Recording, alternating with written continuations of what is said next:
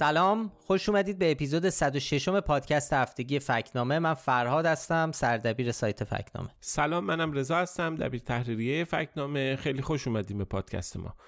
خب این هفته سوژه زیادی داریم و به نظرم زودتر مقدمه رو بگیم و این قسمت رو شروع بکنیم. آره نزدیک ده تا سوژه داریم که سعی می‌کنیم در حدود یه ساعتی دربارهشون حرف بزنیم در آخرم می‌خوایم سعی کنیم که چند تا از نظرات و کامنت ها رو بخونیم و جواب بدیم. مثل همیشه قبل از اینکه شروع بکنیم برای شنوندهایی که ممکنه فکنامه رو نشناسن یا دفعه اول به ما گوش میدن توضیح بدم که سایت فکنامه یک سایت درستی سنجیه کار ما هم فکت یعنی درستی گفته ها و خبرها رو بررسی می‌کنیم. و معمولا هم بهشون در آخر نشان میدیم. نشانهای ما از درست تا نیمه درست و نادرست و گمراه کننده و بعضی وقتا هم شاخدار. تو این پادکست ما همیشه کار ما اینه که فکت چک هایی رو مرور کنیم که هفته گذشته در سایت فکنامه یا شبکه های اجتماعیمون منتشر کردیم. ولی ما به جز این کار دیگه هم می‌کنیم و اونم مستند ساختنه. کسایی که ما رو دنبال می‌کنن می‌دونن هر چند یک باری مستندی می‌سازیم. اخیرا شروع کردیم مستندهای کوتاه ده الا دوازده دقیقه ای می‌سازیم. تا الان دو تاشو دو تاش منتشر شده. ولی خب قبل از اونم ما چند سال پیش بود رضا؟ فکر کنم 99 بود. 1400 که ما دو تا مستند طولانی نزدیک یک ساعت درست کردیم درباره دو نفر از مهمترین شخصیت های گسترش تئوری های توطعه در ایران که اولیش علی اکبر رائفی پور بود و دومیش حسن عباسی. هر دوی این مستند رو می‌تونید روی یوتیوب یوتیوب فکنامه ببینید. ولی خب اگر وقت یوتیوب دیدن ندارید و یا می‌خواید به نسخه صوتیش هم گوش بدید ما تو همین پادکست یه ذره برید عقبتر پیدا می‌کنید. نسخه صوتیشو اینجا هم آپلود کردیم. اگه دوست داشتید گوش بدید. البته یه مستند دیگه هم داشتیم رضا. این مستند درباره اونم در واقع البته تئوری توطعه بود ولی این دفعه با محوریت نقش تئوری توطعه در سیاست گذاری های رهبر جمهوری اسلامی با عنوان خامنه ای و توطعه کرونا. آره اون مستند بلند 50 دقیقه ای بود. 50 دقیقه است بله. آره که اتفاقا همین امروز که ما خدمت شما داریم ضبط می‌کنیم این هفته داریم پنجشنبه ضبط می‌کنیم آقای خامنه ای سخنرانی کرده و تو این سخنرانی به بحث تحریم ها و واکسن و اینا اشاره کرده گفته ما پول رو دادیم به کوواکس اما واکسنش رو دریافت نکردیم تاخیر داشتن و گفته اینا اثر تحریم بوده و اشاره کرده. به هر حال این حرفا اولین تصویری که تو ذهن ما و احتمالا خیلی دیگه ترسیم می‌کنه همون فرمان ممنوعیت واردات واکسنه.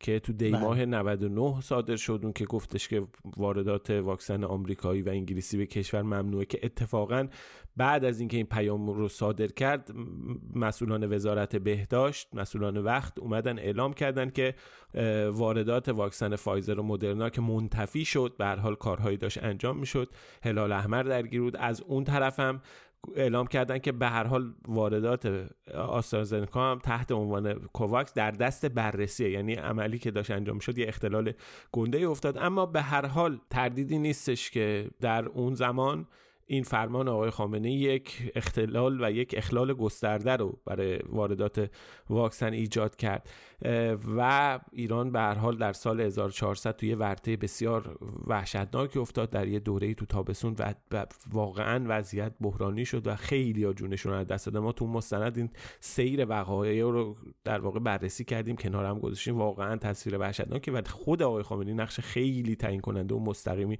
تو این فرایند داشت.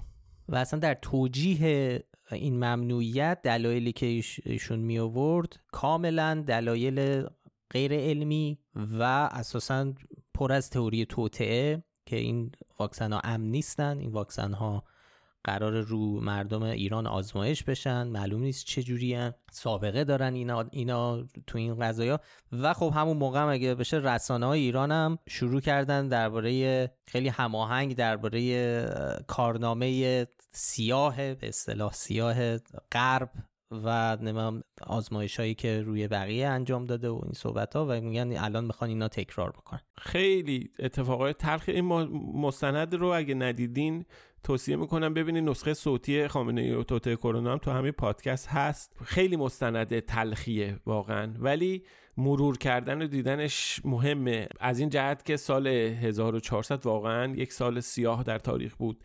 خیلی وحشتناک بود اتفاقاتی که در ایران میافتاد و به هر حال مرور کردن این وقایع از نظر تاریخی مهمه و ما فکر می‌کنیم مستند حداقل کاری که کرده کنار هم گذاشتن این اتفاقات. اصلا این تئوری های توته از کجا اومد؟ خامنه ای چجوری اولش گفتین توته علیه انتخابات وقتی اواخر سال 98 اومده بود.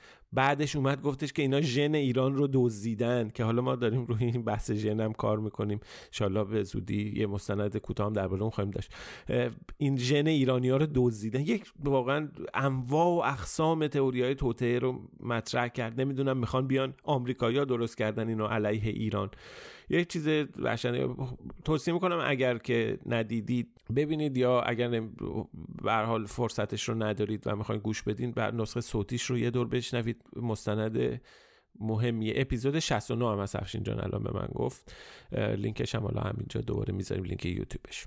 الان گفتی درباره ژن ایرانی ما می‌تونیم حتی البته الان می‌تونیم بگیم که سوژه هایی که در دست کار داریم واسه این موضوع. چیا احتمالا باشه؟ ژن ایرانی این ماجرا و تئوری توطئه دورش که دو تا درباره حجاب داریم. درباره حجاب داریم کار می‌کنیم. درباره استفاده از اطلاعات نادرست و دروغ پراکنی. این دروغ پراکنی حالا بعدا برگردیم. این استفاده کلمه دروغ و یکی کامنت گذاشته بود بعدا. حالا اینو به عنوان من به عنوان معادل disinformation دارم به کار می‌برم. اطلاعات نادرست آمدانه و هماهنگ شده در توجیه هجاب و هجاب اجباری. دیگه سوژه قطعی الان نداریم برای همین نگیم بهتره. سوژه بازی عالمه ولی اگر فکر کردید سوژه ای هست که ما خوبه بریم سمتش برای مثلا داریم حرف یک مستند ده دقیقه دوازده دقیقه که یه ذره عمیقتر بررسیش بکنیم در قالب یک فرمت تصویری حتما به ما پیشنهاد بدید اگه چیزی به ذهنتون رسید.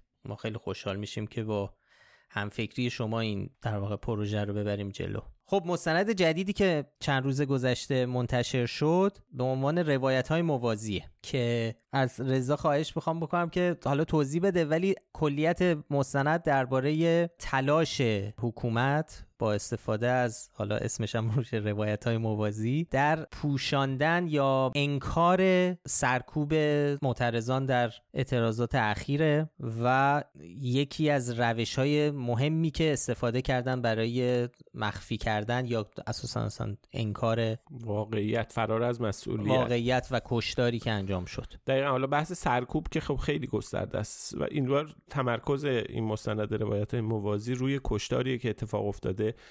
و مواجهه رسانه ها و نهادهای حکومتی در مقابل اینکه وقتی که یک اسمی مطرح می‌شد میومد و حساسیت جامعه رو برمیانگیخت. میومدن تلاش می‌کردن یه قصه و یه سناریویی دست و پا کنن و یک روایتی به موازات اون چی که در واقعیت اتفاق افتاده به موازات اون چی که خانواده ها میگن به موازات اون چی که شاهدان عینی دیدن بیان یه قصه ای رو سر بندازن یه داستانی رو تعریف کنن. بحث اینه که ما خیلی روی خیلی از این موضوعات کار کردیم. قبلا هم حتی تو همین پادکست مفصل درباره روایت موازی صحبت کردیم. بله. اپیزود 88 اصلا عنوانش روایت موازی نکته اینه که دونه دونه این موارد رو که میایم بررسی می‌کنیم خب خیلی وقتا به دلیل کمبود اطلاعات نمیشه به طور قطعی فکت چک کرد. اصلا قابل فکت چک نیستند. یه قصه رو آدم چجوری می‌تونه فکت چک کنه؟ ولی وقتی میایم این قصه ها رو کنار هم می‌ذاریم و میچینیم می‌بینیم که یک الگوی تکرار شونده دارن یه شباهتی دارن به هم دیگه. از انتخاب قربانیان یعنی تمام میاد یک نفر جونش رو از دست میده تو شبکه های اجتماعی تو رسانه های خارج از ایران واکنش بهش ایجاد میشه جامعه حساس میشه. برانگیخته میشه و این به عنوان سوژه مثلا انتخاب میشه. بعد میان تو این قصه ها تو همین قصه هم یه عالمی چیزای تکراری هستش. مثلا خودکشی سقوط از ارتفاع. نمی‌دونم مرگ بر اثر مسمومیت. و حتی چیزای عجیب غریب. حالا تو مستند خودش هم حالا خیلی بلند 12 دقیقه سلام ما نیم ساعت درباره‌اش صحبت نکنید. آره اینو اگه حوصله بکنید وقت بکنید ببینید. به حال ناراحت کننده است. بعضی خیلی تلخه. اما بررسی شیوه مواجهه رسانه‌ای و شگردهای نهادهای حکومتی برای توجیه و فرار از مسئولیت پذیرفتن کشتار چیز جدیدی هم نیست. سابقه طولانی داره در جمهوری اسلامی.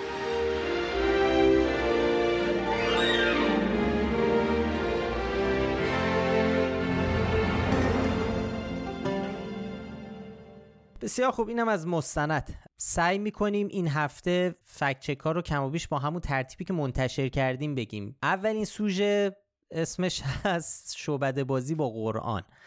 یعنی ما اسمش حالا اینجوری می‌ذاریم. این روش روشیه که واقعا خودم هم نمی‌دونم سرش چیه. یه جایی رو باز می‌کنن به اونجا اشاره می‌کنن آیا حقویان می‌خونن یعنی هر کسی این کارو بکنه؟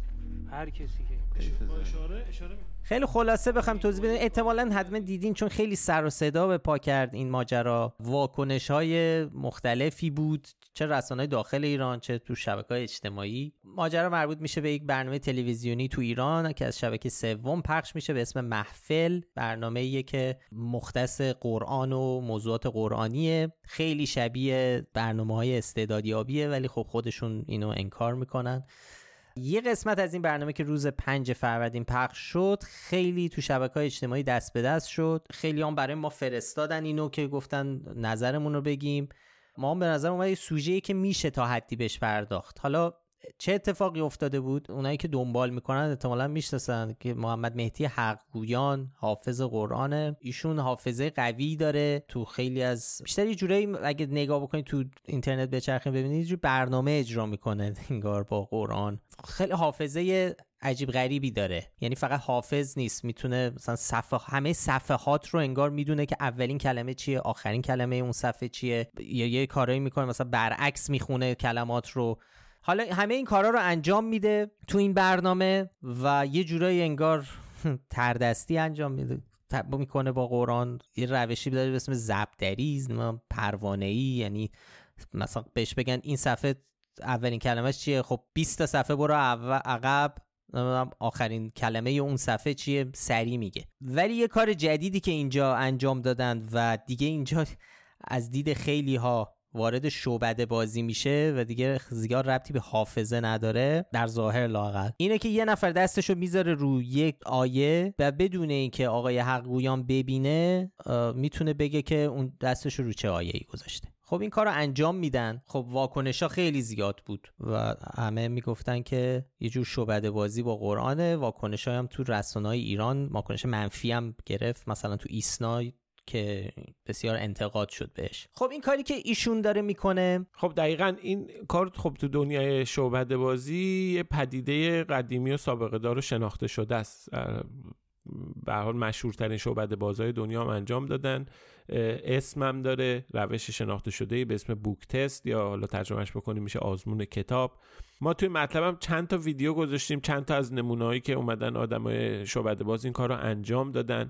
که بعضی بعضی بعضی از کارهایی هم که انجام شده خیلی از این کاری که حالا آقای حقیقی می‌کنه پیچیده تره. ولی کلیتش همینه که یکی از دور می‌تونه یک کلمه یا یه بخش مشخص از یک کتاب رو بخونه. آره یه سری ویدیو هم رو تو یوتیوب میشه پیدا کرد. بوک تست رو اگه سرچ بکنید می‌تونید ببینید که خب این روش رو آدمای مختلف چه حرفه یا چه آماتورا تو سطح های گوناگون حالا سطح های دشواری این پیچ یا پیچیدگی اینو توضیح میدن. حالا چیزی که به ما مرد میشه اینه که ما نمی‌دونیم دقیقا از چه تکنیکی آقای حق گویان داره استفاده می‌کنه. اونجا نبودیم دسترسی کامل نداریم. ولی چند تا مسئله است که قابل توجهه. خب اینم بگم که ما از الان اصلا اینم تکلیف رو مشخص کنیم که ما اساسا اینکه بخوایم بگیم خب ایشون ارتباطاتی داره با ماورا طبیعه و می‌تونه نمی‌دونم احساس کنه و قرآن باش حرف بزن این خب ما این چیزها رو بذاریم کنار. اینا جاش این بحثا جاش اینجا نیست. اون چیزی که ما می‌دونیم اینه که ایشون چششو میبنده و یه نفر که دستشویی گذاشته می‌تونه بفهمه که این چیه. خب کارهای عجیب تر از این هم انجام شده در دنیای شعبده بازی و حالا تردستی و ایلوژنیستا برای همین قطعا این ارتباطی با ماورا طبیعه نداره. تمام اینا شگردهای شگردهایی که وجود دارن هیچ کدوم از اون شعبده بازام ادعای این که ما با ماورا طبیعه ارتباط داریم ندارن. پس ما اصلا این بحث رو می‌ذاریم کنار. خب قرآنی که دارن استفاده می‌کنن قرآن رسم الخط عثمان تاهای ایشون هم میشه حد زد که روی همین رسم الخط مسلطه. عثمان تا قرآنیه که خب خیلی منظمه یعنی سایز قلمش جوریه که مثلا آیه 282 سوره بقره تو یک صفحه جا میشه. بلندترین آیه قرآن دیگه این 282 سوره بقره. آره آره این همش تو یه صفحه جا میشه. یعنی جوریه که دیگه صفحه از اول شروع بشه آخرش هم انتهای صفحه باشه. همه صفحه هم با تموم شدن آیه تموم میشه. یعنی وسط آیه نمیره صفحه بعد. این خیلی خوب کمک می‌کنه به ماجرا ضمن اینکه هر جزء قرآن عثمان تا دقیقا 20 صفحه است. اینا از این جهت مهمه که چقدر به کسی که می‌خواد چنین عملیات انجام بده کمک می‌کنه. دومی مثلا اینه که شما می‌تونید با نشون دادن دو تا عدد آدرس دقیق یک آیه رو بگید. یعنی عدد اول میشه شماره سوره عدد دوم میشه عدد آیه. سومین نکته ای که اینجا مهمه و میشه به شک کرد یا در واقع میشه حد زد که یکی از راههایی که آقای حقگویان به این آیه ها رو می‌تونه ببینه حضور دوستش به اسم آقای ابراهیمیه.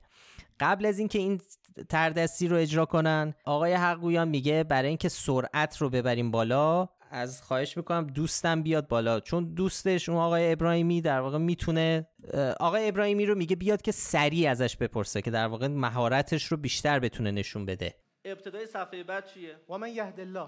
صفحه بعد و بالحق انزلنا ما بعد لهم به من علم. صفحه و بعد اعتزلتموه صفحه و كذلك اعثرنا صفحه واصبر بعد نفسك. صفحه قال بعد هذا. بعد یا عین صاد. بعد یحیی خذ الکتاب صفحه فکلی بعد واشربی صفحه بعد وانذرهم حالا 200 صفحه برگردید عقب و بگید با چه آیه‌ای تموم میشه. لقد کفر الذين قالوا. خب چون بقیه نمی‌تونن به این سرعت ازش بپرسن میگه آقای ابراهیمی بیاد. حالا نکته اینجاست که آقای ابراهیمی برای این قسمت از برنامه برای این تردستی توجیه داره حضورش. ولی بعد میرن برای بعدی که همونی که داریم دربارش صحبت می‌کنیم بوک تست. آقای ابراهیمی نمیره پایین. اینجا دیگه عجیبه که آقای ابراهیمی نمیره پایین. برای چی آقای ابراهیمی باید اون بالا باشه؟ علامت بده. خب حالا شاید ولی حالا چیزی که تو تص... تصاویر حالا البته خب خیلی ادیت شده و کارگردانی شده ولی ما نمی‌بینیم آقای ابراهیمی علامتی بده. ولی حضورش اونجا توجیه نداره. حتی خود ابراهیمی هم میگه که نه هر کسی می‌تونه باشه چون یکی ازش می‌پرسه شما حتما باید دست بذاری؟ میگه نه از حضارم می‌تونم باشن کسی ولی با اینکه اینو میگه هر کدوم از داورام که یه آیه انتخاب می‌کنن آقای ابراهیمی هم انگشتشو می‌ذاره اونجا. البته آقای ابراهیمی تو عمل می‌بینیم حالا کات خورده تو صحنه ولی تو اجرای اول می‌بینیم که تو اونجا حضور داره انگشتش هم می‌ذاره کنار انگشت هر مهمونی که میاد کلمه رو انتخاب می‌کنه اون هم انگشتش رو می‌ذاره. اینجایی که در واقع میشه گفتش که حتی مرحله دوم که گمراه کردن یا به اشتباه انداختنه داره برای تردستی انجام میشه. ببین آره و دو نفر تا از داورام حتی به حضور آقای ابراهیمی یه میندازن. یکیشون بهشون میگه که من حواسم بهت به شوخی بهش میگه من حواسم بهت هست. یکی دیگه از داورا داور سوریه‌ای اونجا به آقای ابراهیمی میگه دوربین تو انگشترته که انگ... دستتو میزه یعنی می‌خوام بگم که این حضورش دقیقا یه جوری غیر معموله توجیه خاصی نداره که تو برای چی باید اونجا باشی؟ تو هم انگشت تو بذاری و که هر کسی می‌تونه بذاره تو برای چی قاطی ماجرا هستی؟ اگر که یک در واقع هماهنگی بین آقای حقگویان و همکارش باشه آدرس دادن آیه قرآن اینو می‌دونیم که خیلی با یه علامتی نشانی که از قبل گرفتن خیلی کاری نداره. کافیه اینا یه روشی بین خودشون داشته باشن که دو تا عدد رو با یه حرکت بدن با یه حرکت انگوش یا حتی حرکت صورت کافیه که اون دو عدد بگن و این آقای حقویان با اون حافظه قوی که داره این فقط کافیه شماره سوره و شماره آیه رو بدونه و بگه دیگه. یعنی یه چیز عجیب غریبی نیست. میشه حد زد که یه چنین فنی رو استفاده کردن. کلا خیلی هم فرم این ماجرا شبیه شعبده بازی کلاسیکه. شعبده بازی کلاسیک مراحلی داره مثل چیدمان و بعد گمراه کردن. اینا رو داره و مرحله آخر هم معروف به افه یا پرستیش کاری رو انجام میده شعبده باز که در ظاهر آدم فهم می‌کنه این اون جاییه که داره اصل کار انجام میشه در صورتی که اصل اون شعبده بازی قبلا انجام شده. این فقط بیشتر برای اینه که درامای ماجرا رو درامای اون اکت رو بیشتر کنن. که حالا اینجا در واقع پرستیج یا افه آقای حق گویان اینه که وقتی دستو گذاشتن رو چیز یهو سرش رو می‌بره پایین. بعد از چند ثانیه انگار داره به یه چیزی فکر می‌کنه و بدون اینکه جایی رو ببینه یه چیزهایی رو زیر لب میگه و بعد یهو سرش رو میاره بالا. بعد وقت همون موقع هم داره صدای ضربان قلب پخش میشه و خیلی استرس میره بالا. بله این کاراییه که خب خیلی تو تلویزیون و مثلا ریالیتی تیوی انجام میدن. طولانی کردن این قصه که اون تعلیق رو بیشتر کنن ضربان قلب موزیک پر التهاب. انگار یه کار خیلی سخت و هیجان انگیز رو و هیجان انگیز و حساس رو انجام میده. یعنی حالا شاید تو واقعیت تو مثلا شاید چند ثانیه بیشتر طول نکشه ولی مثلا ده ثانیه تو هی کات می‌خوره نگاه اون نگاه این. خلاصه از همه نظر شبیه یک نمایش تمام عیار شعبده بازیه. این حالا تصور که احتمال امداد غیبی و اینها بوده نیست. توضیحات منطقی تر و قابل پذیرشتری که با مبانی علم و مبانی واقعیت و فیزیکی و اینا سازگاره براش وجود داره. بنابراین چیز عجیب غریبی نیست. بقیه جای دنیا بدون قرآن و با کتابای مختلف و با کارت تاروت و با انواع و اقسام اینا انجام درسته. شده. انجام خواهد شد. و و تو دنیای شعبده بازی چیز عجیبی نیست. من و شما شاید ندونیم و اصلا نمی‌تونیم هم توضیح بدیم دقیقا چی کار کرده ولی مشابهش رو انقدر دیدیم می‌دونیم که چیز عجیب غریبه حتی حتی خاص نیست. یعنی آدمای آماتور هم انجام میدن روشاشو.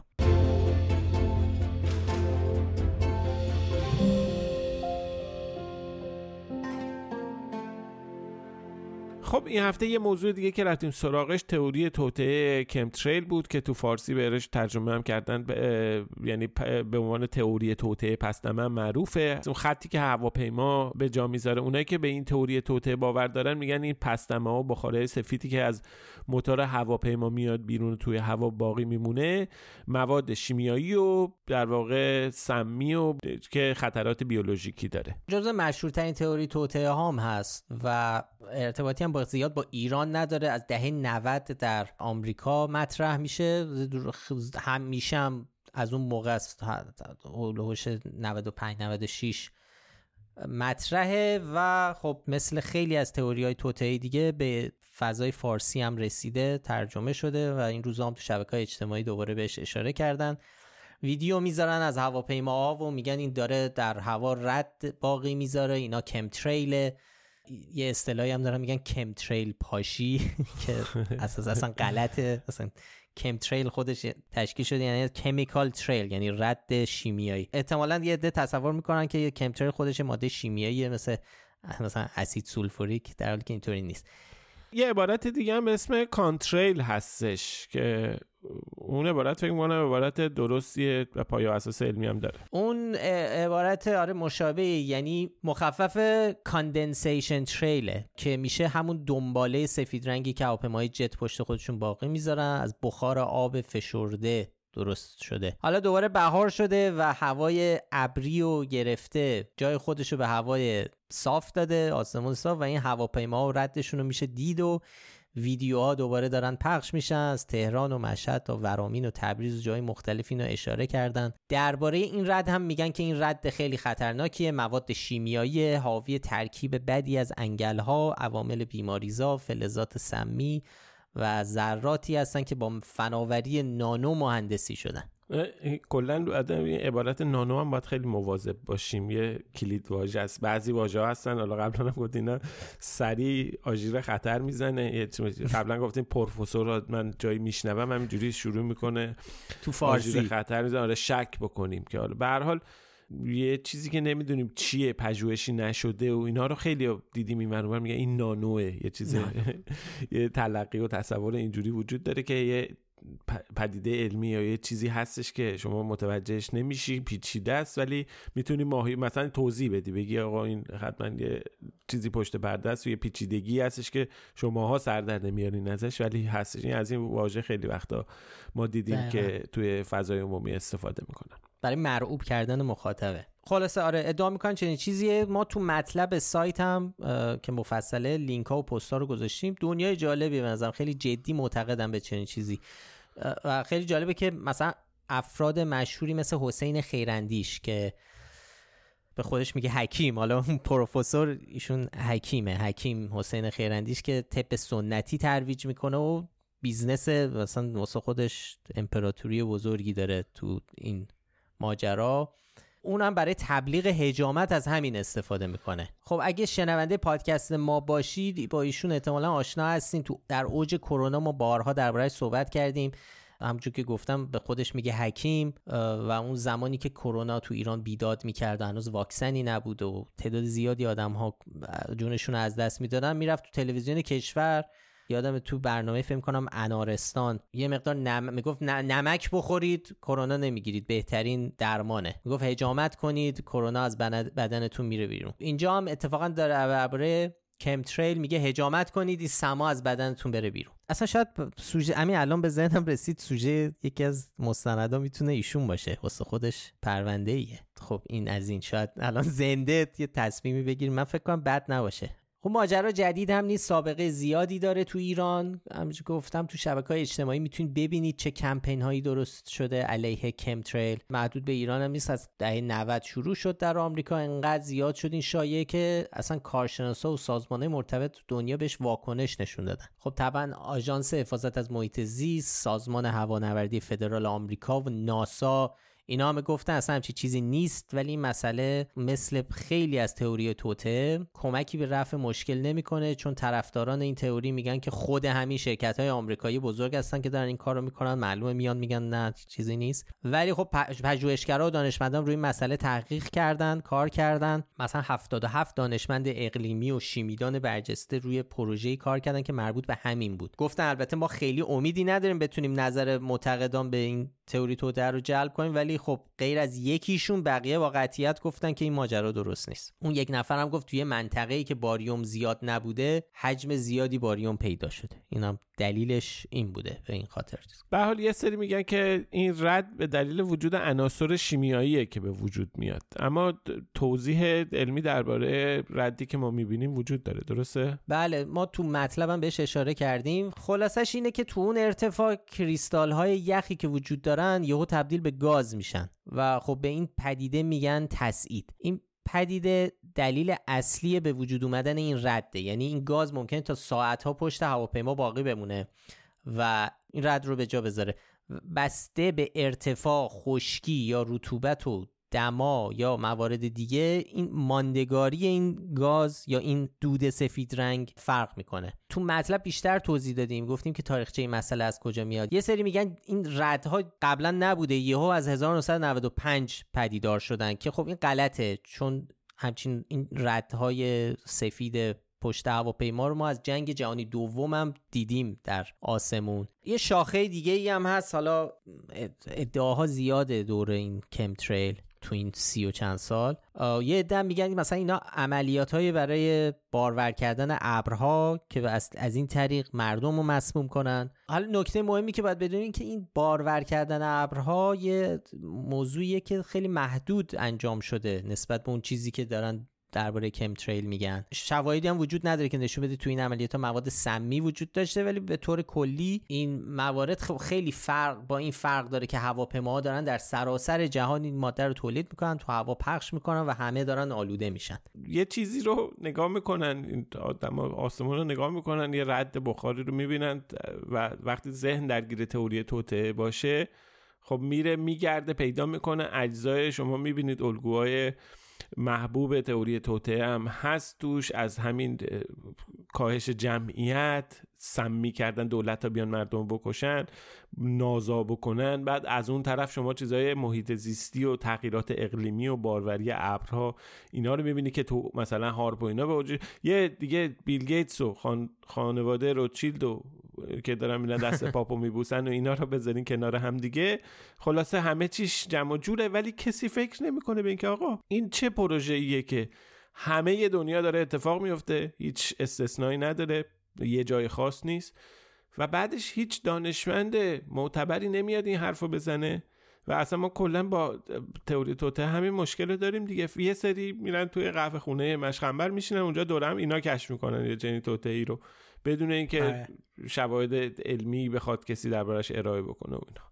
و چیزی که درباره خیلی از این تئوری توته ها گفتیم لاقل من خیلی از این استفاده می‌کنم. اینکه شما نگاه کنید برای انجام اینجوری بهش نگاه کنیم که برای اینکه این پروس- پروژه تو این از سال 95 تا الان انجام بشه چند نفر باید درگیرش باشن چند خلبان می‌دونن که دارن چی کار می‌کنن. بعد اون خلبان ها خودشون می‌خوان برن خونهشون. جایی که سما رو پخش کردن. خود اون آدمایی که دارن این پروژه رو اگه دارن طراحی می‌کنن مگه اونا مثلا زیر زمین زندگی می‌کنن؟ اونا هم که دارن همونجا زن و بچه و خانواده هاشون همشون اینا همه دارن تو همون فضا زندگی می‌کنن همون هوا رو نفس می‌کشن. البته که خب اونا واکسناشو زدن آفرا آره واکسن زدن.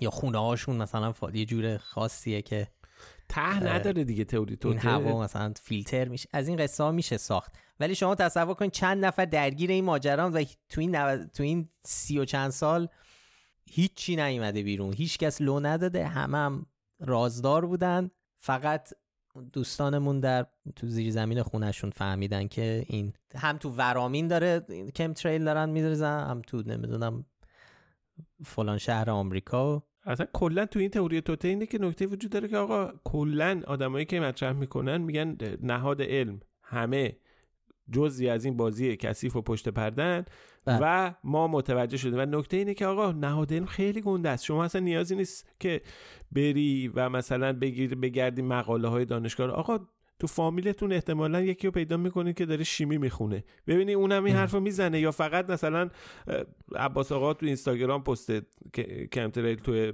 مشهد رو می‌ذاره نه اون شیمیدانم دستش آره دیگه حالا مثلا. دیگه خیلی دیگه یه دنیا پیچیده میشه خلاص ولی واقعا تئوری توته بعضی وقتا آدمو عصبانی کلافه میشه آدم آره. با تئوری توته چون ده بارم گفتیم تو این پادکست هم که چون هیچ راهی نمی‌ذاره برات که قانعش کنی به خاطر که اصلا توی زمین دیگه ای داره بازی می‌کنه اون که تو بخوای یعنی اون اصلا داره توی زمین تو توی زمین دیگه می‌خوای باش مثلا قانعش بکنی. اصلا یه چیز دیگه است. اون یه جای دیگه منطق دیگه ای داره. که یه منطقیه که هر چی تو دلیل بذاری جلوش اون دلایل دیگه ای براش پیدا می‌تونه بکنه.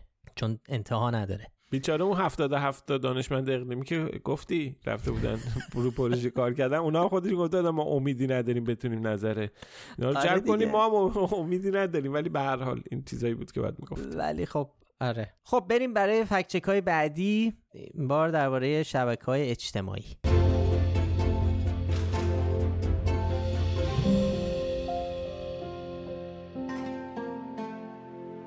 این هفته چند تا فکچک کوتاه هم نوشتیم که خیلی سریع می‌تونیم مرور کنیم.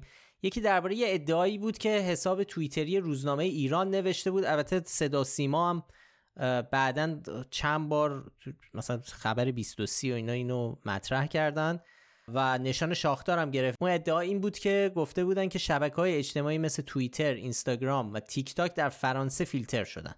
و نکته اینه که گفته بودن مثل ایران فیلتر شدن. اولش اشاره کرده بودن آره یعنی مدعی بودن که یعنی یه جوری که خب قانع یه جوری می‌خواستن القا بکنن که تازه به حرف ما رسیدن. خب که اینطور نیست. نه توییتر نه اینستاگرام نه تیک تاک در فرانسه فیلتر نشدن. ولی خب حالا اونجوری که منبع خبری نشون میده خود توییت روزنامه ایران هم یه اسکرین شاتی از AP Associated Press رو گذاشته بود که اصلا اونجا تو خود عنوانش نوشته شده بود که در فرانسه دولت به کارمندانش گفته که در روی گوشی های کاری نمی‌تونن اپلیکیشن ها رو بریزن و دلیلش هم ربطی به دلیلی که در ایران اینترنت رو فیلتر می‌کنن نداره. دلیلش حفاظت از داده های کارمندان دولتی یا در واقع حفاظت از داده هایی که مربوط دولت در مقابل به حال اپلیکیشن که ممکنه بالقوه اطلاعات رو جمع کنن و هم مفصل ادامه داره در کشور غربی. روزنامه ایران حالا توییت رو هم بعدا برداشت ولی خب آرشیو و اسکرین شاتش تو مطلب ما هست. به حال خبر رو منتشر کردن و پخش هم شد. چیزی هم که گفتن این که این برنامه های حالا به جالب هم از پلتفرم های شبکه اجتماعی به اسم برنامه های تفریح از این عبارت استفاده می‌کنن. نوشته این برنامه تفریحی به این اندازه امن نیستن که روی گوشی افراد دولت باشن. اگه کسی می‌خواد استفاده کنه باید بره مجوز بگیره و اینا. که خب بالاخره نیازی به شرح و توضیح بیشتر نداره. یه فکچه که دیگه هم داشتیم این بازم با موضوع فرانسه. کانال تلگرامی بیسیمچی میدیا که خب یه کانال هوادار جمهوری اسلامی. روز 9 فروردین یه پست گذاشته بود نوشته بود نبرد سنگین پلیس فرانسه و آتش نشانه و ویدیویی که گذاشته بود این بود که توش پلیس داره با, با پلیس فرانسه با آتش نشانا درگیر شدن دارن هم دیگر می‌زنن. خب این روزها اعتراضای زیادی تو فرانسه گزارش شده. دلیلش هم بالا رفتن سن بازنشستگی بوده. و یه گزارش هست که میگه تو مقاطعی بیشتر از یک میلیون نفر در سراسر فرانسه به خیابون اومدن. ولی خب این ویدیو ربطی به این روزها نداره. قدیمیه مربوط به سه سال پیشه یعنی 2020 در اعتراضای اون سال پلیس با معترضان درگیر شده که خب آتش نشان ها بخشی از معترضان اون سال بودن. تو این فیلم داریم می‌بینیم که با پلیس درگیر شدن. ما هم برای همین بهش نشان گمراه کننده دادیم چون درست این ویدیو مربوط به درگیری فر... پلیس و آتش نشان فرانسویه ولی قدیمیه و بدون اینکه به قدیمی بودنش اشاره کنه سعی می‌کرد القا کنه که مربوط به این روزاست.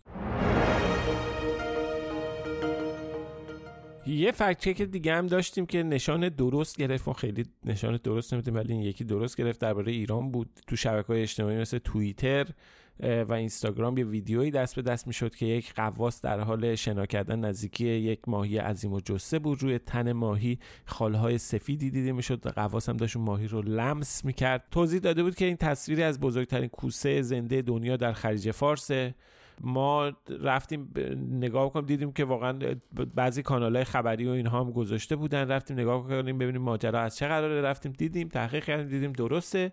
بهش هم نشان درست دادیم. ویدیو رو آقای امیر هایا مدرس قواسی مستندساز و مربی رفتارشناسی کوسه و آبزیان خونسرد تهیه کرده. آدم معتبریه در این حوزه. اونجا هم مفصل توضیح داده که ماجرا چیه. این کوسه رو من در 140 کیلومتری جزیره کیش در سکوی نفتی رستم دیدم و خوشبختانه این شانس رو داشتم که دوربین همراه هم باشه. ویل شارک یا کوسه نهنگ در واقع بزرگترین کوسه زنده حال حاضر در دنیاست. که می‌تونه به وزن 19 تن و طول 18 خب ما تحقیق کردیم درباره این کوسه نهنگ رفتیم سرچ کردیم نگاه کردیم طولش می‌تونه به 12 متر وزنش می‌تونه به 40 تن برسه غذاش بالاخره از پلانکتون ها تغذیه می‌کنه مایای کوچیک رو می‌خوره. با سیستم فیلتراسیون جریان متقابل هم غذا می‌خوره. شاید حالا توی فیلم ها دیده باشین آرواره هاشو میاره بیرون و هر چی که تو مسیرشه رو فیلتر می‌کنه یه جورایی در می‌خوره. یعنی اینجوری انگار مثلا دندوناشو به هم میچسبونه چیزای کوچولو موچولو رد میشن. تو خیلی سیستم نوع غذا خوردن جالبیه. کاشکی مثل. مثل چیز فکر می‌کنم مثل نهنگای نهنگ آبی آره که بزرگترین- پستاندار جهانه. آره اینم هم کوسه نهنگ دیگه اینم هم خیلی گنده است آفراد به هر حال نقشه هاشو اینا رو ما ترسیم کردیم که کجاها میاد میره که خلیج فارس هم به عنوان یکی از زیستگاه های این گونه هستش به حال میه و همه چیزا به حال نشون میده که قصه ادعا درسته و خیلی هم جالبه. برای خیلی فکت چکی بودش که بهش نشان درست دادیم و مزه هم داد بهش نشان درست دادیم. کلی چیز زیاد چرا. مزه داد؟ کلی چیز یاد گرفتیم. وسط این همه بحثا و اخبار و اینها هم که بود خیلی هم تو مورد توجه قرار گرفت. توی اینستاگرام کلی آدم کامنت گذاشتن لایک کردن و این نشون میده به هر حال این جذابیت موضوع جذابی بود و خوشحالم که ما اینو انتخاب کردیم رفتیم فکت چک کردیم. ما اول فکر می‌کردیم با یه جور با یه پیش داوری رفتیم سراغش فکر می‌کردیم الان قرار احتمالا نادرست از آب در بیاد و از این پستاییه که به به ایران بزرگترین کوسه دنیا نمیم ایران رو میاد و فکر کردیم چیز احتمالا خیلی دقیق نباشه ولی درست بود. و اصلا دیروز هم داشتم فکر می‌کردم که به خاطر این کار فکنامه ما این فکت چکایی میسیم هر روز یه چیز جدیدی یاد می‌گیریم چه بخوایم چه نخوایم.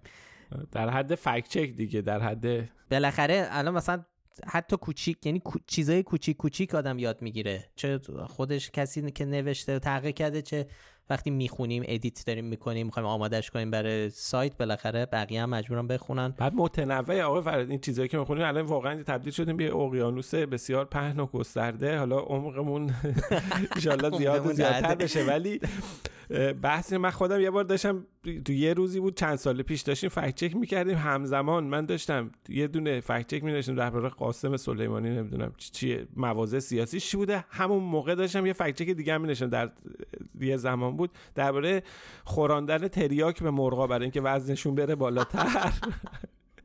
یه دونه دیگه از آره. صداهای عجیب غریب در فلان ویدیو. یعنی حجم تنوع این چیزا که آدم می‌رفت بالاخره جالب دیگه معلومات خود ما می‌رفت فلا اینا رو سرچ می‌کردیم نگاه می‌کردیم. ولی جالب بود که توی یه زمان مغز نصف مغز من داشت مثلا تجزیه تحلیل که وزن مرغا چه جوری زیاد میشه؟ یکی دیگه می‌رفت مثلا آیا مواضع اصلاح طلبانه داشته توی ساحت حالا سیاست.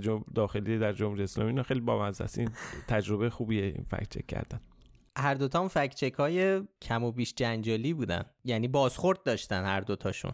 هم تریاک خوروندن به مرغا هم گرایشات اصلاح طلبانه قاسم سلیمانی. نه ولی حالا اون گرایش اصلاح طلبانه قاسم سلیمی بماند ماجراش چیزه. ولی اون قضیه ترا... تریاک خور- خوراندن به مرغ برای من خیلی جالب بود. یه روشی که من تونستم برم اینو فکت چک کنم نشستم. دوز این چیز رو حساب کردم. چون ادعا شده بود تریاک ارزون تر اگه بخوان به مرغا بدن که اینا مرغا بیچاره ها یوبوست بگیرن چاق بشن که وزنشون بره بالا. یه حالا داروهایی هم هست برای این کار. ولی که خیلی هم حالا چیز خوشایندی نیست. من رفتم حساب کردم دوز هر مرغ با توجه به وزنش اگر به اندازه دوز مصرف یک معتاد حرفه‌ای تریاک باشه و قیمت تریاک رو در آوردم. حساب کتاب کردم نه مثلا این صرفه اقتصادی داره نداره ولی. خیلی بامزه بود. آره جزء فکت های جا بامزه بود که انجام ولی میگم بازخورد زیاد داشت. حتی از دوستان مرغدار هم چیزایی شنیدیم. که- ارزون تر در میاد. واقعا. تریاک خب چیز کردن از اون داروه در اون زمان حداقل ارزون تر بود. بگذریم.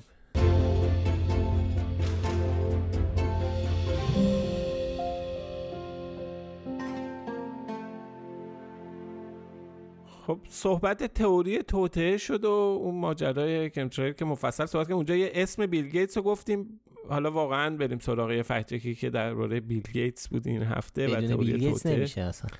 نه اصلا. بیل گیتس و واکسن اونم. آره دیگه بازم داغ داغه آره. بارها بارها ما تو فکتنامه سراغ این موضوع رفتیم درباره بیل گیتس و نقشش تو واکسن و کاهش جمعیت و از این چیزای دوته که میگن صحبت کردیم. الان هم دوباره یه قسمتی از یک ویدیو از بیل گیتس اومده بیرون. با این شرح و با این عنوان که بیل گیتس ناگهان اعتراف کرده که واکسیناسیون اشتباه بوده. در توضیح اون تیکه از ویدیویی که پخش کردن اینو نوشتن که یعنی به نقل از بیل گیتس گفتن که میگه ما یک اشتباه وحشتناک مرتکب شدیم. ما می‌خواستیم از مردم در برابر یک ویروس خطرناک محافظت کنیم. اما معلوم شد که این ویروس بسیار کمتر از آنچه فکر می‌کردیم خطرناک است و واکسن بسیار خطرناکتر از آن چیزی است که هر کسی تصورش رو بکند. خب ما اول از همه رفتیم سراغ ویدیو. ببینیم که درباره چی حرف می‌زنه درباره اصل ویدیو در واقع.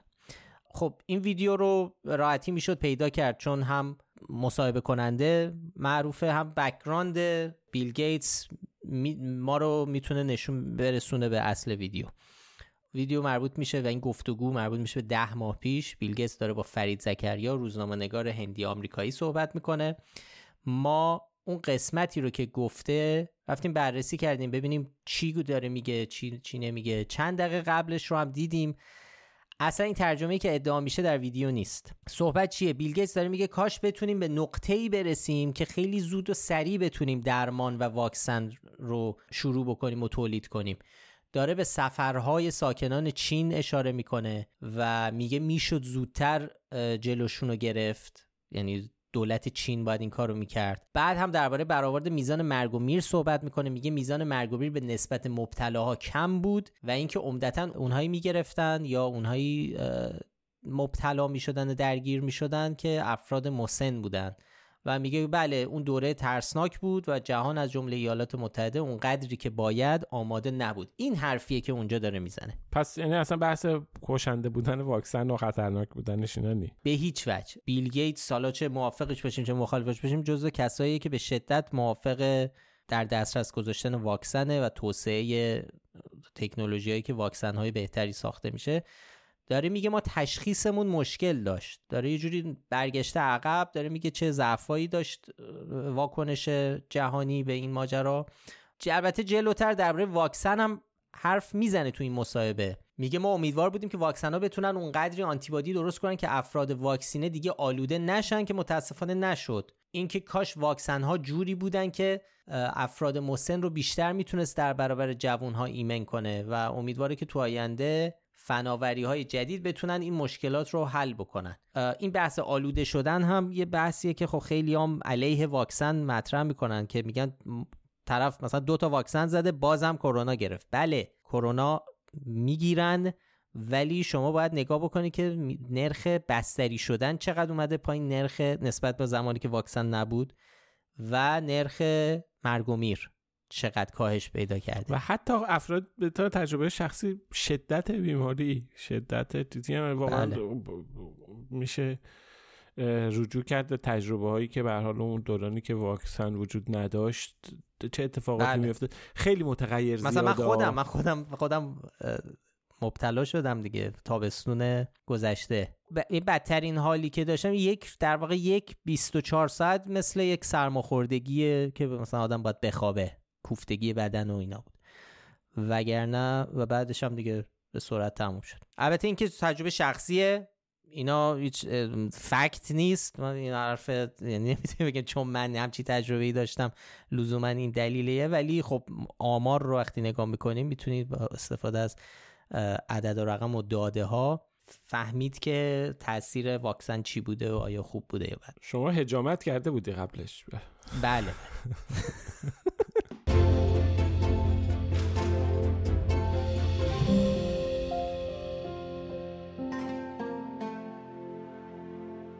خب این هفته یه ویدیویی در شبکه های اجتماعی منتشر و دست به دست شد یه نفر با لباس روحانی توی. طلا فروشی اومده بود یه گردنبند طلای خیلی بزرگ و سنگین رو برای خانومی می‌خرید که اون خانوم هم صورتش و بدنش کاملا پوشیده بود یه فروشنده هم داشت به زبان عربی توضیح می‌داد که این طلا چه جوریه چقدر و یه فردی به اسم علی صافی داره این گردنبند رو می‌خره خب این اومده بود توی توییتر فارسی با این شرح منتشر شده بود که خرید گردنبند 250 گرمی آیت الله صافی برای خانوم سیغه‌ایش و در ادامه بود اینا پول خمس و زکات مردمه. خب ما رفتیم ویدیو رو نگاه کردیم. روی ویدیو اسم علی صافی درد شده بود. جستجو کردیم. دیدیم این ویدیو مال از عراق اومده. یه طلا فروشی به اسم آدم توی بغداد این رو مرداد 1400 منتشر کرده بود. بعدم پاک کرده بود ویدیو رو. چون خیلی واکنش و اینها داشت. و یه ویدیو دیگه منتشر کرده و گفته بود این رو برای تبرک منتشر کرده. ولی نمی‌دونسته انقدر دیده میشه زمینه توهین به روحانیت رو به وجود میاره و به حال عذرخواهی کرده بود و پاک کرده بود اینا. به هر حال این فردی ما یه آیت الله صافی و اینا که مطرح میشه به هر حال شن آدمای صافی ها شناخته شدن صافی گلپایگانی روحانیون شناخته شده این چون حالا توی توییتر فارسی این تصور به وجود اومده بود که چون حالا اسم این صافی بوده و حالا وجوهات و اینا هم می‌گرفته و اینا تصور شده بود که این آیت الله صافی گلپایگانی خب آیت الله لطف آیت الله صافی گلپایگانی یعنی صافی های گلپایگانی سید نیستن امامشون سفیده این در حالی که فرد توی ویدیو امامه سیاه داره بعد سن و سال و اینا هم اصلا نمی‌خوره. مرداد 1400 که این ویدیو منتشر شده بود آیت الله لطف الله صافی گلپایگانی. 103 سالش بود که چند ماه بعدم از دنیا میره. این وقت ولی خیلی سنش کمتره. به هر حال 103 ساله به نظر میسه بعدم حالا به هر حال اسم آقای آیت الله صافی گلپایگانی معروفم لطف الله بود. علی نیست. البته برادری به اسم علی داشت که اونم سال 1388 از دنیا رفته بود. ولی به هر حال این سوال مطرحه که ما نمی‌دونیم که این فرد داخل ویدیو کیه. هویتش معلوم نیست نشانه ای از این آدم ما جایی ندیدیم که اشاره کرده باشن تو عراق حتی یا تو سایت تو نجف. عراقی هم مشخص نیست دقیقا نه معلوم نیست که این کیه به حال توی سایت fact checking Tech for Peace هم که توی fact check ی به این ویدیو هم اشاره کرده بود. اونجا هم همین گفته بود معلوم نیست این کیه. همون موقع هم توی عراق تعدادی از این طلبه ها و اساتید توی نجف هم بیانیه دادن. اصلا تکذیب کردن وجود چنین آدمی رو. گفتن اگر یه چنین شخصی وجود داشت و اینا ما سی سال تو نجف تو حوزه هستیم و اینا چنین آدمی رو ندیدیم. البته تو رسانه ایران از یک نفر نام برده میشه به اسم حجت الاسلام علی صافی که میگن استاد حوزه است. ولی عکسی که ازش موجوده و منتشر شده مشخصه با این فردی که توی ویدیو هست یکی نیست دیگه. به حال ما نمی‌دونیم این که ولی آیت الله صافی نیست. اگر هم صافی باشه آدم صافی گلپایگانی نیست. اگر هم حالا صافی غیر گلپایگانی هم باشه آدم معروفی نیست. اصلا معلوم نیست از چه قراره. خلاصه ما بهش نشانه نادرست دادیم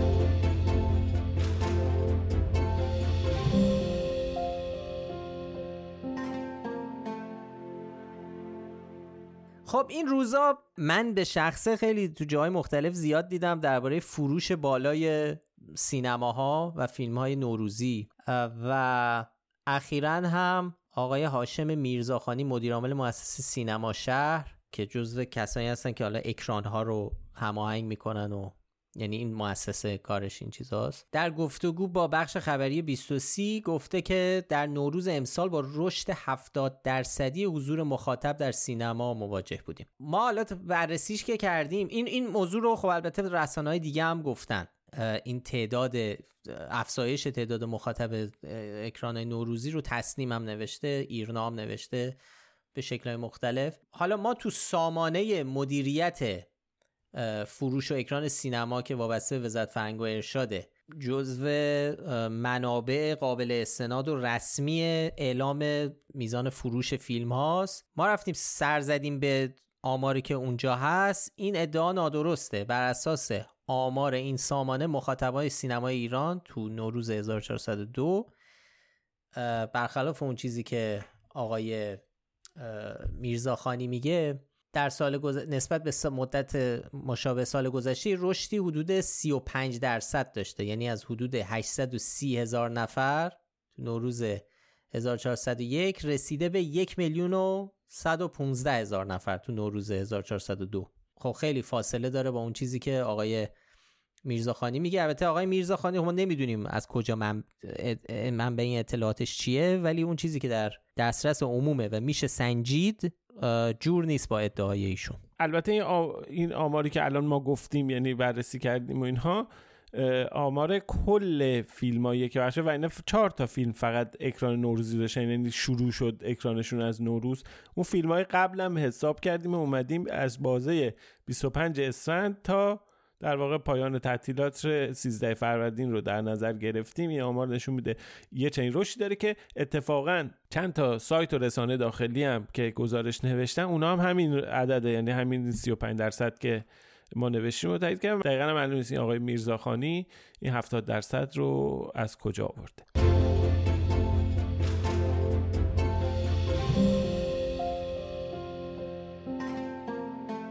اسب بزرگ و هوش مصنوعی هم شما بگو که آره تخصص شماست. آره حالا این اسب بزرگ خیلی هوش مصنوعی. هوش مصنوعی میگم اسب و اینا که. آه که می‌خوایم دربارش حرف بزنیم یه بهانه برای یه چیز بزرگتر. وگرنه خیلی ممکنه خیلی از شنونده هایی که دارن میشنم اصلا ندونم ما داریم درباره چی حرف می‌زنیم به خاطر که به اون حد پخش نشده بود. ولی ما در صورت اونو بهونه قرار دادیم که یه موضوع بزرگتری رو مطرح کنیم و اونم گسترش این تصاویری که توسط هوش مصنوعی ساخته میشه. یعنی خیلی واقع گرایانند در ظاهر در نگاه اول. هفته پیش هم حرف زدیم در مورد عکس هایی که ادعا می‌شد از دستگیری ترامپ. ترامپ رو نشون می‌داد در بین پلیس ها که دارن به شکل خیلی خشونت آمیزی دستگیرش می‌کنن. یه عکس دیگه است داره فرار می‌کنه وسط خیابون. همه خیلی واقع گرایانه و شبیه عکس. عکس پاپ شاید دیده باشید که تو این کاپشن بزرگ سفید داره راه میره. اونا همه fake ه همه ساختگیه. عکس پوتین که زانو زده بود و دست عکس پوتین آره. عکس پوتین که دست شی جینگ پینگ داره میبوسه. این دفعه هم حالا یه عکسی رو یه اکانت هوادار جمهوری اسلامی هم پخش کرده و خیلی هم بازخورد داشته حالا در همون مقیاس حساب خودش. یه عکس به ظاهر قدیمی که بهش می‌خوره که مربوط به مثلا انگار قرن 19 هم باشه. نشون میده که چهار نفر کنار یه اسب بسیار بزرگ شد مثلا ارتفاع نزدیک سه متر ایستادن و عکس گرفتن انگار. و اینو پخش کرده به عنوان اینکه این یک نوع گونه ای از اسب بوده و الان دیگه وجود نداره و کلی هم کامنت همه بهش گفتن این واقعی؟ اون گفته بله واقعی و خلقت خدا رو ببین و از این قصه عنوانی که نوشته بود نوشته گونه اسبای خونگرم. حالا بهشون می‌گفتن اسبای خونگرم. بقیه خونسرد بودن. انگار بقیه اسبا اصلا خونگرم نیست. خلاصه تو نگاه اول همونجور که گفتم به نظر میاد این عکس‌ها واقعی ولی یک ذره دقت بکنیم می‌تونیم ببینیم که ایرادها رو میشه دید.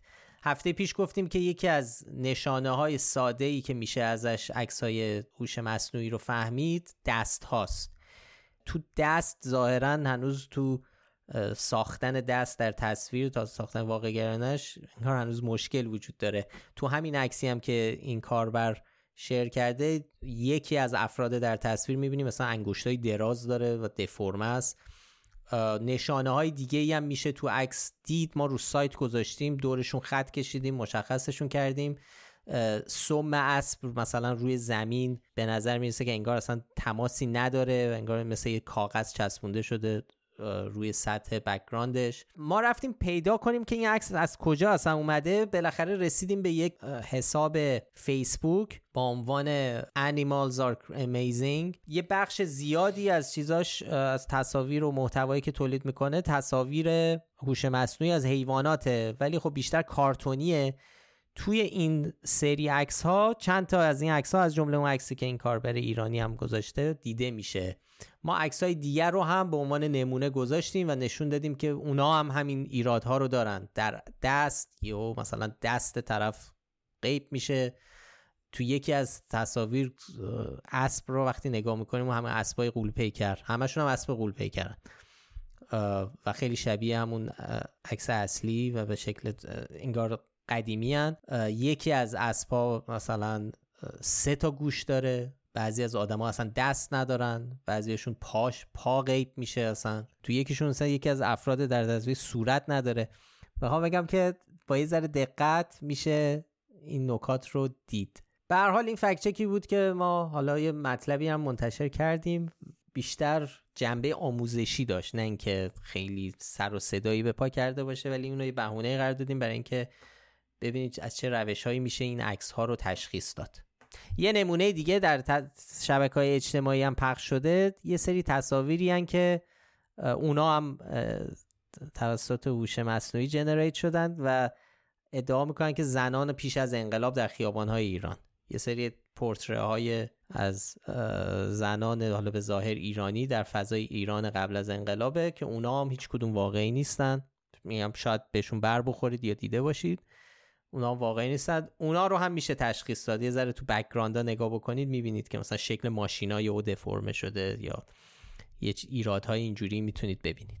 خب دست شما درد نکنه. قبل از اینکه بریم کامنت رو بخونیم و تموم کنیم این اپیزود رو ما این هفته با یک در واقع خبری مواجه شدیم گزارشی مواجه شدیم. خبرگزاری فارس منتشر کرده بود. تاریخش ده فروردین 1402 درباره فیک بودن سفر انسان به ماه. یعنی همون سفر آپولو 11 به ماه رو بعد این همه سال و چیزا اومدن به خبرگزاری فارس و یکی دو تا چیز دیگه. و آپولوهای دیگه. و آپولوهای دیگه آره. که کلا این فیک و استنلی کوبریک ساخته و اینا. اینو من انانسش رو بدم که هفته دیگه ایشالا مفصل درباره این موضوع صحبت می‌کنم یکی از قدیمی ترین و پر دامنه ترین تئوری های توته است که اصلا ابعاد خیلی گوناگونی داره. حالا فارس هم جالبه تو این موقعیت و تو این بعد این همه سال و که خیلی چیزا مشخص و ایناست فارس اومده یه چنین گزارشی رو منتشر کرده با مزه است. هفته دیگه این آنونس رو داشته باشیم که درباره این موضوع صحبت خواهیم کرد. مفصل. و البته خب دلیل خیلی بی ربطی هم نیست چون این هفته ناسا اعلام کرده که چهار نفری که قراره برن به طرف ماه البته قرار نیست بشینن روی ماه ولی قرار دور ماه اه، در مدار ماه قرار بگیرن و برگردن. به هر حال بحث سفر به ماه دوباره پیش اومده و فارس هم کاری مطلبی رو منتشر کرده که شاید داغونترین رسانه های دنیا هم دیگه در این حد همچین چیزی رو منتشر نکنم ولی خب فارس لو ندیم. ولی فارس واقعا رفته بود مبتزل ترین مواردی که ایرادایی که می‌شد به این چیز گرفت رو مطرح کرده بود. من میگم لو ندیمش. بذاریم رد شیم ازش بریم هفته دیگه مفصل به نظر. شما واقعا رفتن انسان ها به ما؟ سوال باز بذاریم. آره.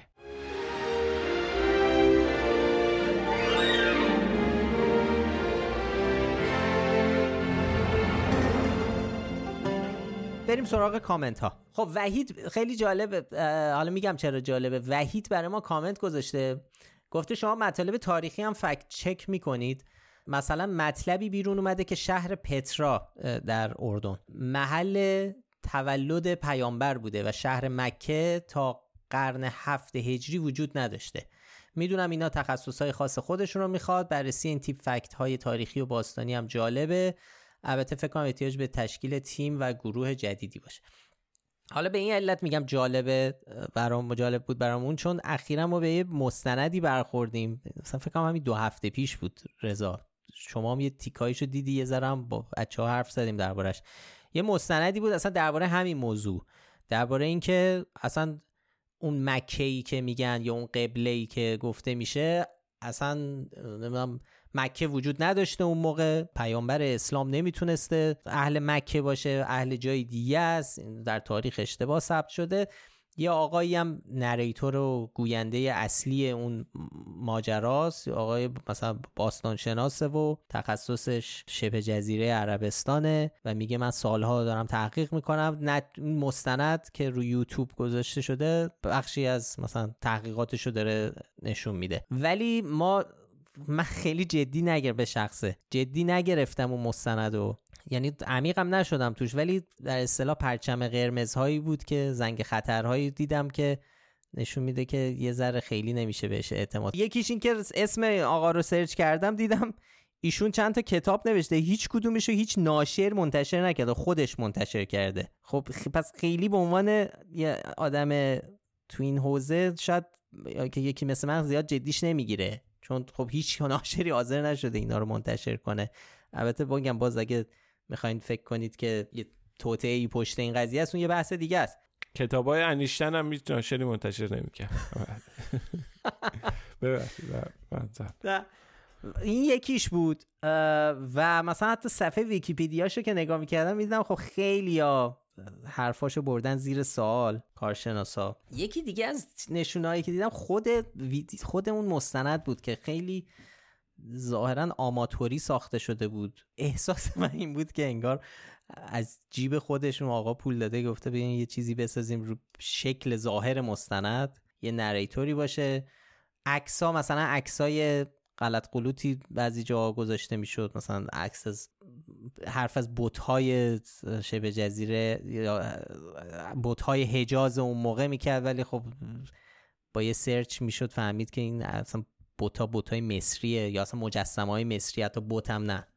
خلاصه این این این ایرادهای این شکلی نشون میده ما با یه کار جدی خیلی عمیقی در طرف نیستیم. به اضافه اینکه هیچ کارشناس اسم و رسمدار دانش آدم دانشمند و اینا هم این احتمال بله. جدی نگرفته دیگه. اگه یه چیزی بود به هر حال دو نفر درباره‌اش یه اظهار نظری می‌کردن دیگه. بله بالاخره موضوع اینقدر مهم هست که جنجال به پا کنه و یک دیبیتی را بیفته یا علاقه من بشن بیفته. تحقیق کنن چهار تا دانشمند که دعوا بشه اصلا بحث بشه گفتگو بشه خب یه چیزی باید می بود دیگه ولی بازم میگم من خیلی من به شخصه عمیق نشدم تو این چیز ولی این مستند رو که دیدم و یه ذره رفتم گشت و گذاری کردم در اینترنت نشونه هایی دیدم که خب خیلی هم حالا شاید جدی نباشه این ماجرا. کامنت های بعدی کامنت حامد و راضیه موسیقی به پادکست رو اشاره کرده بودن و گفتن خیلی خوب و عالی شده. و به حال به ما بازم لطف داشتن مثل همیشه. ممنونیم ازشون. محسن هم همینطور. و, و گفته بود که خیلی ما کارمون خوبه و خیلی عالی هستیم و اینا. مرسی واقعا. و آره ولی نه نکتهش اینه که گفته که فقط اگه موارد مهمتر رو فکت سنجی کنین در سال آه. جدید بهتر یعنی بریم سراغ سوژه هایی که اهمیت بیشتری داره. و واقعا هم ما تصمیم داریم که اصلا کلا یک سازوکار مشخص و شفافی برای انتخاب سوژه ها تعیین کنیم. که به صورت عمومی هم اون رو منتشر بکنیم. مکتوب مکتوبش کنیم منسجمترش کنیم. دقیقا. مثلا یکی از چیزهایی که ما میریم سراغش بحث viral شدن یه موضوعیه. و این viral شدن رو باید در نظر داشته باشیم هممون که وقتی میگیم viral ممکنه بازم شما ندیده باشید. شما بگید چطور viral شده که من ندیدم. آدما تو social media و شبکه های اجتماعی تو گروه های مختلفن که شاید یه موضوعی یه چیزی viral بشه توی دایره دوستان یا آدم هایی که شما follow می‌کنین وارد نشه. بستگی داره تو چه فضایی باشید. یعنی می‌خوام بگم که ممکنه یه موضوعی به نظر شما بی اهمیت بیاد و اینکه بگه کسی دربارش حرف نمی‌زنه ولی داده ها دارن نشون میدن که عده زیادی دارن اینو شیر می‌کنن عده زیادی دارن اینو دربارش حرف می‌زنن و احتمال اینه که باور بکنن زیاده و اهمیت داره برای ما. یه بحث اونه یه بخش این که چه کسی این گفته رو میگه مهمه. فرق داره بین اینکه یه آدم معمولی ادعایی رو مطرح بکنه یا رئیس جمهور اون همون ادعا رو مطرح کنه. خب ارزشش میره بالاتر اهمیت و اولویتش میره بالاتر. بعضی چیزها رو ما بررسی می‌کنیم چون تشخیص دادیم که این بخشی از یک کارزار disinformation بزرگتره. نمونهش همین حجاب در توجیه حجاب چیزای کوچیک شاید مطرح بشه این ور اونور ولی اینا همه تکای پازل بزرگترن. موارد دیگه مثلا موضوع سلامت عمومی رو ما جدی می‌گیریم. بهش اولویت میدیم. یه موضوعاتی. بیل گیتس مثلا درباره واکسن حرف می‌زنه. ما سعی می‌کنیم حتما تا جایی که می‌تونیم این موارد رو تو کار خودمون بگنجونیم. چون خب سر و کار داره با سلامت مردم. ولی همجور که الان رزام گفت ما می‌خوایم یه ذره منسجم ترش کنیم منظم ترش کنیم که اصلا کار برای خودمون برای تصمیم گیری خودمون هم راحت تر بشه که دیگه بحثی نکنیم که چه موضوعاتی رو میریم سراغش بتونیم به راحتی اولویت بندی کنیم ولی خب این موضوعیه که خیلی ها میگن. از روز اول به ما گفتن که مثلا یه موضوعی رو بررسی این چیه دیگه؟ وقت می‌ذارید براش. ولی خب باید به این نکته هم توجه کنید که این موضوع می‌تونه تاثیرهای دیگه ای داشته باشه که ما شاید بهش دقت نکنیم. یه چیز دیگه هم هست یه سری از حساب ها مثلا نمونهش همین اسب. این اسب مثلا به چه درد می‌خوره؟ اینو نه آدم کسی چیزی گفته نه سلامت عمومی در میونه نه چیز. ولی اینا روش هایی که خیلی از اکانت ها در شبکه های اجتماعی به کار می‌گیرن برای گرفتن مخاطب و شما میشاید یک حسابی رو ببینید. همش اینجور چیزای پرت و پلا و شاید بی ارزش داره تولید می‌کنه. ولی اینا همه انگیجمنت رو می‌بره بالا. اون در واقع برنامه ریزیه در خیلی موارد برای اینکه برای جذب مخاطب برای تاثیرگذاری در مواقع حساس. بعد اون موقع می‌تونه یا حتی اصلا ایجاد درآمد. آقا فرهاد خانم نگار یه کامنتی گذاشته مخاطب شما این گفته که همون هفته قبل گفتیم که واژه دروغ استفاده نمی‌کنه چون باقر اخلاقی داره. بعد صاف همین هفته سر فکت چک مرگ شایعه کشته شدن ترور قاضی سلواتی گفتین این دروغه. چرا گفتی آقا فراد دروغه؟ همون موقع که گفتم دروغ همون لحظه که داشتم می‌گفتم خودم فکر کردم ولی چی نگفتم. بعدم اگه میگی بذار دو سه هفته بگذره یادشون بره. والا یادم نیست چرا گفتم یاد یا اشتباه. تو این پادکست یه ذره خودمونی تر قضیه. درسته یعنی نمی‌خوام توجیه کنم ولی ما قطعا تو سایت یا رو محتوایی که تولید می‌کنیم این کلمه دروغ رو نمیاریم. ولی خب اون موقع که من داشتم حرف می‌زدم احتمالا در واقع منظورم جریان ولی مثلا از جریان از کلمه دروغ پراکنی هم استفاده می‌کنم چون یعنی آگاهانه. دروغ پراکنی رو معادل دیس اینفورمیشن قرار چون دیس اینفورمیشن پخش اطلاعات نادرست آمدانه است و با هدف. که دروغ می‌تونه معادل خوبی برای اون باشه. دروغ رو این شما می‌دونی یه چیز نادرسته برای رسیدن به یک هدفی یک چیز نادرستی رو میگی. برای همین خیلی هم حالا توی مواقعی توجیه داره که چرا از کلمه دروغ به کار ولی اون موقع یادم وقتی داشتم می‌گفتم داشتم می‌گفتم به همین فکر کردم گفتم همین 20 دقیقه پیش داشتم می‌گفتم دروغ نمیگیم ولی دیگه رد شدیم. ولی خب نگار فهمید. خب چند نفر دیگه از مخاطبان ما خدانور احسان بهاره و ریحانه برامون کامنت گذاشتند. اظهار لطف کردن ممنونیم ازشون. مثلا ریحانه نوشته بود که درباره این موضوعات حتی با دانش آموزها و اینها هم صحبت می‌کنه. معلمه خیلی خب عالی احساس واقعا. خوشحالی می‌کنیم. ممنونیم ازتون. یه کامنت مفصلی هم آقای رامین دادرس گذاشتن. قبلا هم لطف داشتن برای ما کامنت گذاشته بودن. نظرشون و پیشنهادشون رو میگن خیلی جدی و اینها مطرح می‌کنن. این دفعه در واقع در آستانه سالگرد تولد پادکست فکنامه که هفته پیش بود یه سری پیشنهاد برای قسمت ویژه داده بودن که حالا به هر حال ما این قسمت رو ضبط کرده بودیم و موقع گذشت و اصلا فرصتش هم نبود که ما بخوایم آدم کنیم. ولی خیلی پیشنهادهای خوبیه برای فکر می‌کنیم بهشون.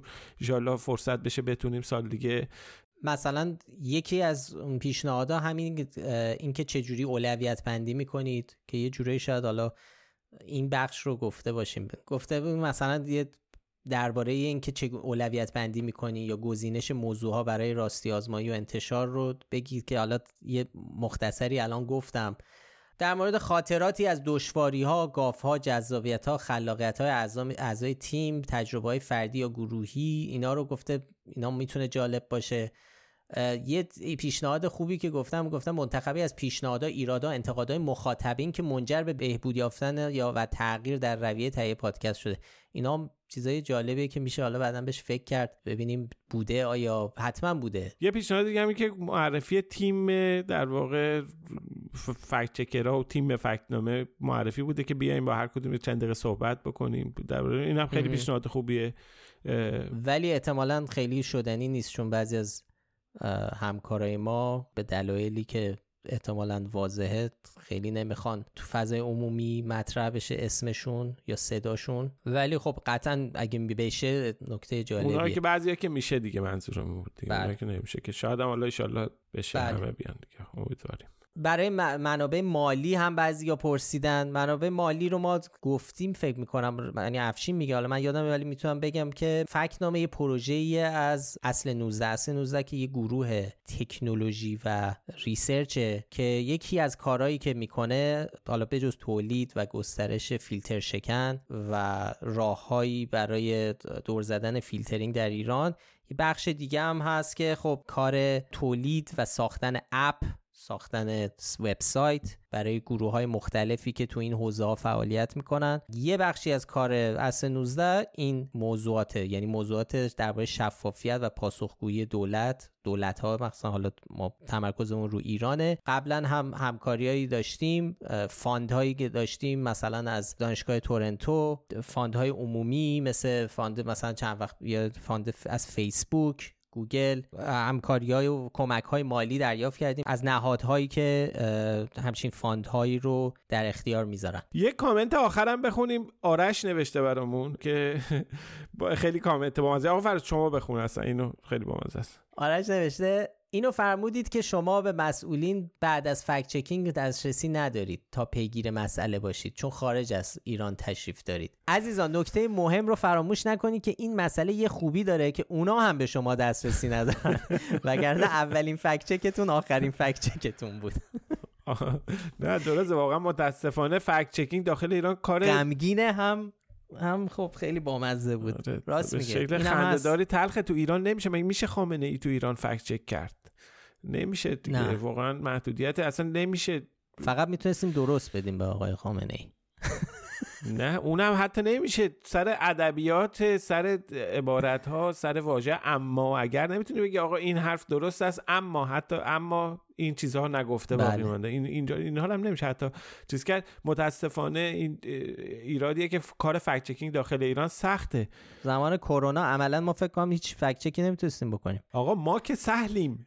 آدما زمان حالا کرونا غیر کرونا آدما پروژه های تحقیقاتی تعطیل میشه. مثلا یه سری دانشمند دارن روی موضوعی کار می‌کنن حالا یه چیزی دارن مثلا تحقیق و بررسی می‌کنن درباره پروژه ژن مثلا ژنوم ایرانی دارن تب- دان- یه نهادهایی در داخل با خارج از ایران دارن همکاری می‌کنن.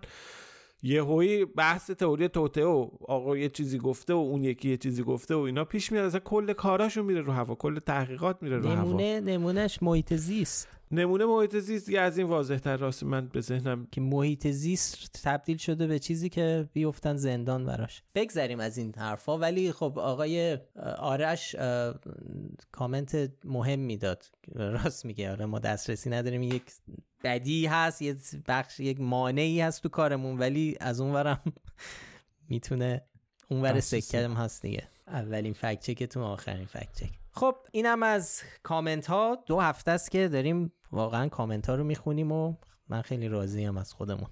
انشالله مخاطبا راضی باشن. انشالله. ممنون که پادکست فکت رو میشنوید. اگه پیشنهادی به ذهنتون رسید مثل دوستانی که چند تا رو اینجا براتون نمونهاشو خوندیم برای, برای ما در کست باکس تلگرام اینستاگرام توییتر برامون کامنت بذارید. ضمن اینکه خوشحال میشیم این پادکست رو به بقیه هم معرفی کنید. برای پیدا کردن ما هم کافیه اسم فکتنامه رو به فارسی یا انگلیسی در هر جایی که باهاش پادکست گوش می‌کنید جستجو کنید. ما همه قسمت های پادکست رو در کانال تلگرام و در کانال یوتیوب فکتنامه هم منتشر می‌کنیم. هر هفته هم لینک مطالبی رو که بهشون تو اون اپیزود اشاره کردیم در بخش توضیحات پادکست می‌ذاریم که راحت تر بهشون دسترسی داشته باشید.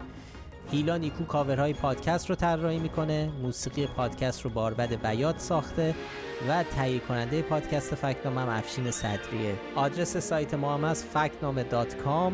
وقتتون بخیر و تا هفته دیگه خداحافظ. مراقب خودتون باشید. خدا.